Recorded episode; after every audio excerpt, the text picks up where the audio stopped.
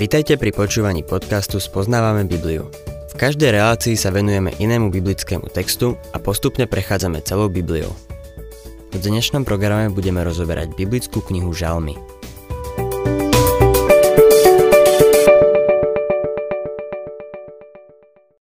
Milí poslucháči, máme pred sebou 11. žalm, ktorý napísal Dávid. V úvodnom verši ho venuje zbormajstrovi. Nepíše sa v ňom, za akých okolností ho napísal, je však zrejme, že vzýšiel z prenasledovania a životných skúšok v Dávidovom živote.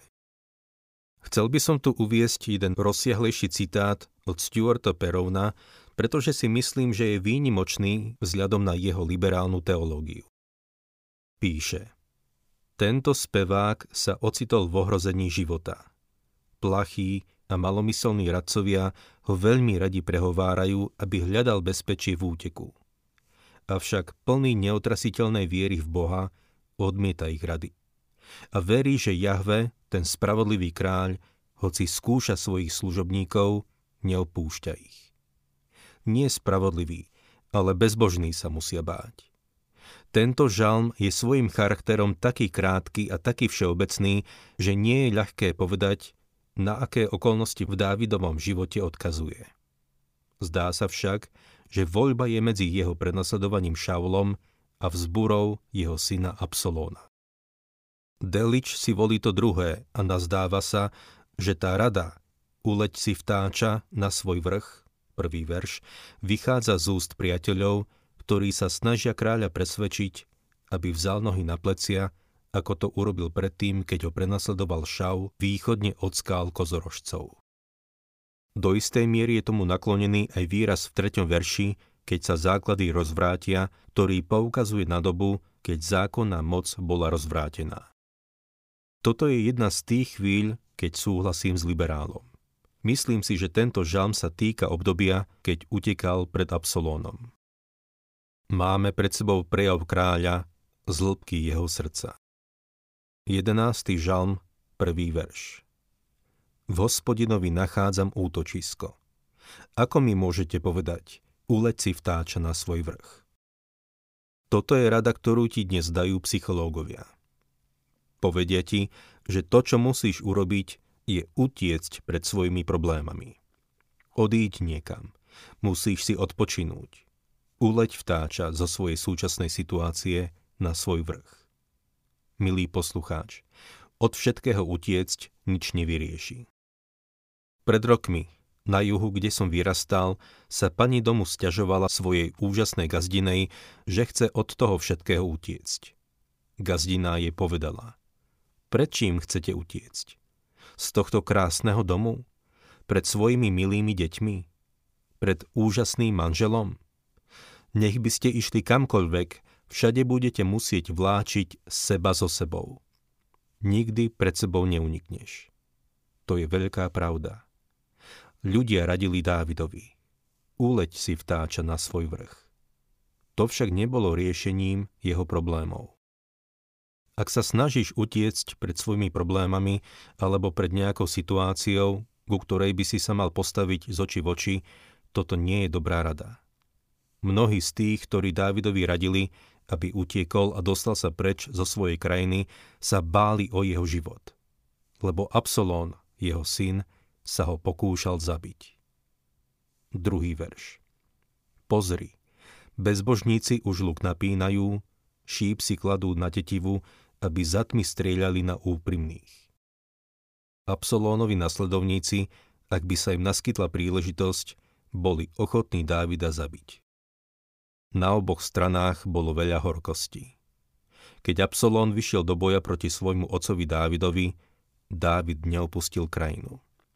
Stiahol sa, aby vykonal vojenskú prehliadku a potom so svojím vojskom vyšiel proti svojmu synovi. Dávid dal svojim veliteľom veľmi konkrétne pokyny.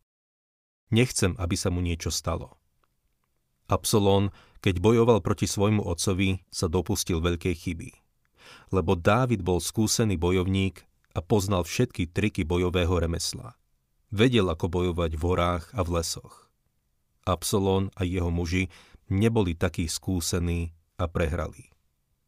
Horkosť nebola len na strane Absolóna, ale aj na Dávidovej strane. Aj keď nie v Dávidovom srdci, ale Joab, jeden z Dávidových veliteľov, využil príležitosť a vrazil do chlapcovho tela kopiu a zabil ho.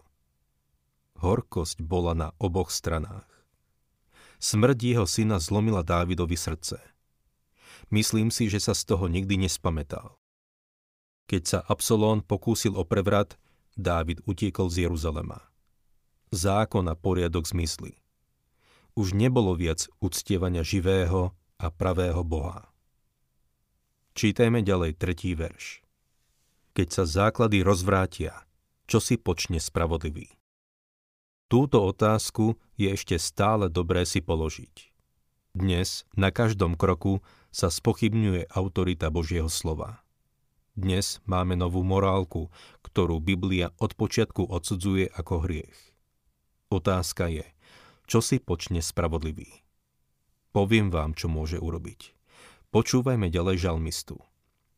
Hospodin je vo svojom svetom chráme, hospodinov trón je na nebesiach jeho oči hľadia, jeho pohľad skúma ľudí. Boh nás pozoruje, skúša nás, ale na ňo sa môžeme obrátiť. Keď sa nám pod nohami rozvrátia základy, spravodliví sa musia utiekať k Bohu. Abraham zažil to isté. Keď sa píše, že Abraham uveril Bohu, znamená to, že sa vrhol Bohu do náručia, objal ho svojimi ramenami a držal sa ho uveril Bohu. Aj v týchto dňoch môžeme uveriť Bohu a držať sa ho. 5. verš Hospodín skúma spravodlivého i bezbožného. Z duše nenávidí toho, kto má záľubu v násilí. Boh vie, kto sú jeho a bude skúmať svoje deti. Skúša ma a možno bude skúšať aj teba. To neznamená, že nás neznáša, skúša nás pre naše dobro a svoju slávu. Z duše nenávidí toho, kto má záľubu v násilí. Ak si myslíš, že Boh je len láskyplný, potom si dobre prečítaj tento verš a niektoré ďalšie žalmy. Boh nenávidí bezbožníkov, ktorí sa držia svojej bezbožnosti. Nemyslím si, že Boh miluje diabla. Domnievam sa, že ho nenávidí a nenávidí tých, ktorí nemajú v úmysle sa k nemu obrátiť. Ak mám byť úprimný, nepáči sa mi, keď sa hovorí Boh miluje hriešnika, ale nenávidí hriech. Boh ťa tak miloval, že dal svojho syna, aby za teba zomrel. Ale ak zotrvávaš vo svojom hriechu a nadalej hrešíš, si Boží nepriateľ. A Boh je tvoj nepriateľ. Boh ťa chce zachrániť a spasí ťa, keď sa k nemu obrátiš a zanecháš svoju neprávosť. 6. verš Dážď žeravého úlia a síry spustí na bezbožníkov, horúci vietor bude ich údelom. Lepší preklad je, v ich kalichu bude im údelom horúci vietor. Kalich neprávosti sa naplňa. Boh ho nechá, aby sa naplnil. Nezabráni tomu. Bezbožným sa darí. Zosiela dážď na spravodlivých a nespravodlivých. Vlastne by som povedal, že sa im dostáva viac dažďa ako iným. Toto je ich deň. 7. verš Hospodin je predsa spravodlivý. Miluje spravodlivé skutky. Úprimný uvidia jeho tvár. Hospodin miluje spravodlivosť. Čase, keď sú rozvrátené základy, musíme sa pozrieť zo zeme do nebies, úprimný uvidia jeho tvár. Aký nádherný obraz. Dostávame sa teraz k 12. žalmu. Z prorockého hľadiska je podobný ako tie predchádzajúce.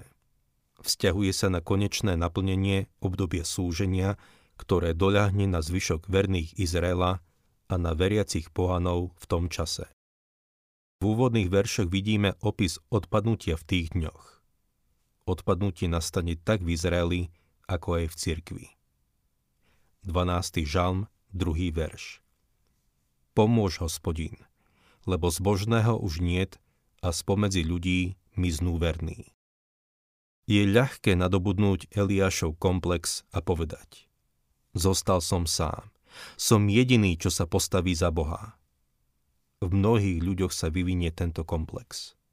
Nesakladá sa na pravde, ale môže k nemu dôjsť, keď človek okolo seba vidí bezbožnosť na každom kroku. Tretí verš. Klamú sa navzájom úlisnými perami a neúprimným srdcom. V dnešnej dobe je dôležité, aby kresťania hovorili pravdu. Znamená, že by sme nemali hovoriť jednu vec do tváre a druhú vec za chrbtom. To je pretvárka. 4. a 5. verš. Nech hospodin zničí všetky úlisné pery i chvastavý jazyk tých, čo hovoria, v našom jazyku je sila, máme predsa ústa. Kto je naším pánom? V tomto žalme sa žalmista zameriava na pyšných a ide po nich. Vravia, povieme, čo sa nám páči. V cirkvi môžeme pozorovať, že odpadlíctvo sa vyznačuje takouto pýchou. Júda predpovedal budúce odpadnutie v 16. verši. Sú to šomrajúci nespokojenci, žijú podľa svojich žiadostí. Ich ústa hovoria povýšenie a ľuďom lichotia do tváre pre zisk. Inými slovami, odpadlíci sú banda klamárov. Ďalej Dávid hovorí o Božom súde. 6. verš. Pre útlak biedných, pre vzdychy úbohých povstanem teraz, hovorí hospodín, zachránim tých, ktorí mi pohordajú. V hebrečine je doslova napísané Zachránim tých, na ktorých fúkajú. Nepriateľ dnes fučí a fúka ako vlk v príbehu o troch prasiatkách.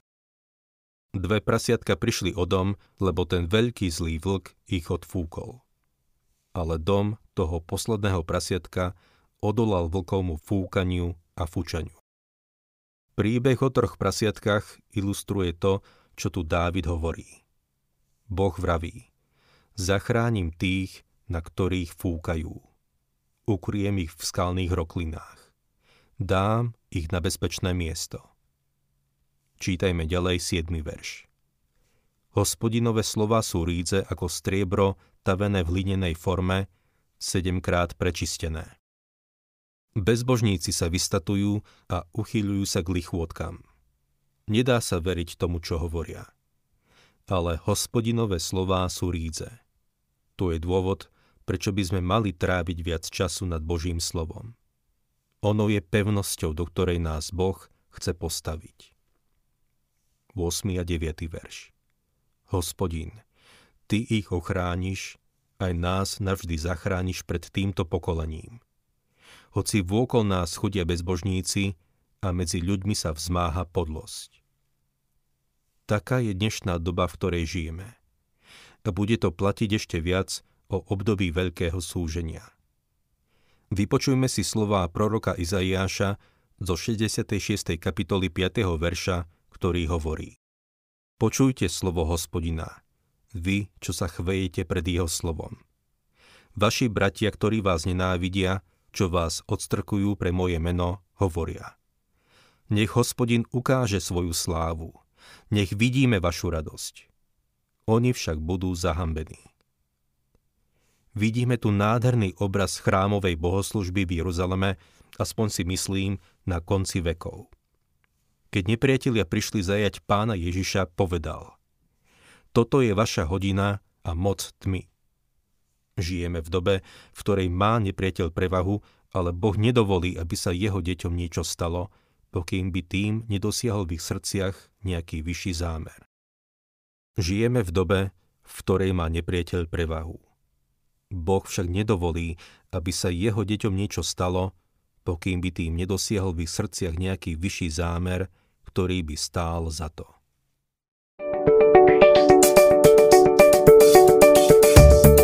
Ak sa vám páči program Spoznávame Bibliu, budeme radi, ak ho odporúčite svojim známym a dáte like alebo nás začnete sledovať na facebookovej stránke Spoznávame Bibliu. A ak vás niečo oslovilo alebo zaujalo, napíšte nám cez Facebook alebo na adresu spoznávame.bibliu zavinač gmail.com.